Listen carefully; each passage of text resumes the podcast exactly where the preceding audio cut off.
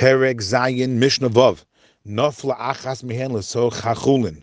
We have one box which is truma, one box which is chulin, but we don't know which box is which. And one of the boxes fell into chulin, and there was not enough chulin to nullify. Says the Mishnah, mihen. One of these two boxes, one with truma, one with chulin, you don't know which is which, fell into l'soch chachulin to other chulin, and it's not enough to nullify. Any midamaton. Just like the last mishnah, it's not going to cause a meduma, a mixture of truma and and chulin, but you can go ahead and eat it. You assume that the box which fell into the chulin was the chulin box. And like last Mishnah, which we're referring to Truma Rabbanan, so we're lenient over here. Now, Vahashniya, since the first box was treated like chulin, so therefore Vahashniya, the second box, you're going to have to be stringent, and no Hagbokat Truma, you got to treat it like it's Truma.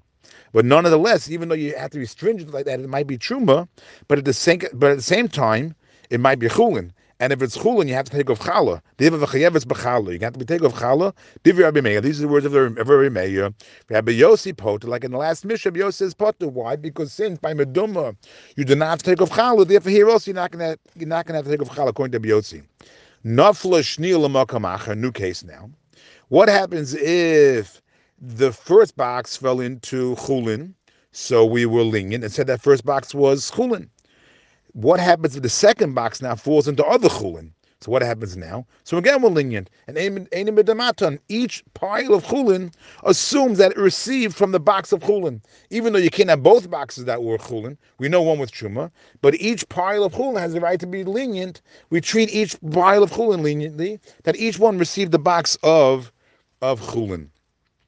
Now the Mepharshim do point out that if the chulins that they fell into were of the same owner, then it's not going to work because he definitely got machuma because both boxes fell into both of his piles of chulins. We have to assume that the chulins belong, the piles of chulin belong to two different people.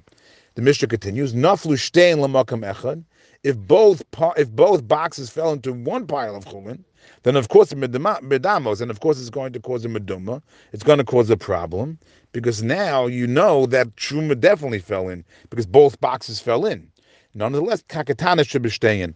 You still could be lenient, and we, since we don't know which box had truma, which box had chulin, you could assume that the smaller box was the one that contains the truma, and therefore, if you have enough chulin in the pile, which the two boxes fell into, you have enough chulin to nullify the smaller box, that would be sufficient even if you don't have enough chulin to, to nullify the bigger, larger box.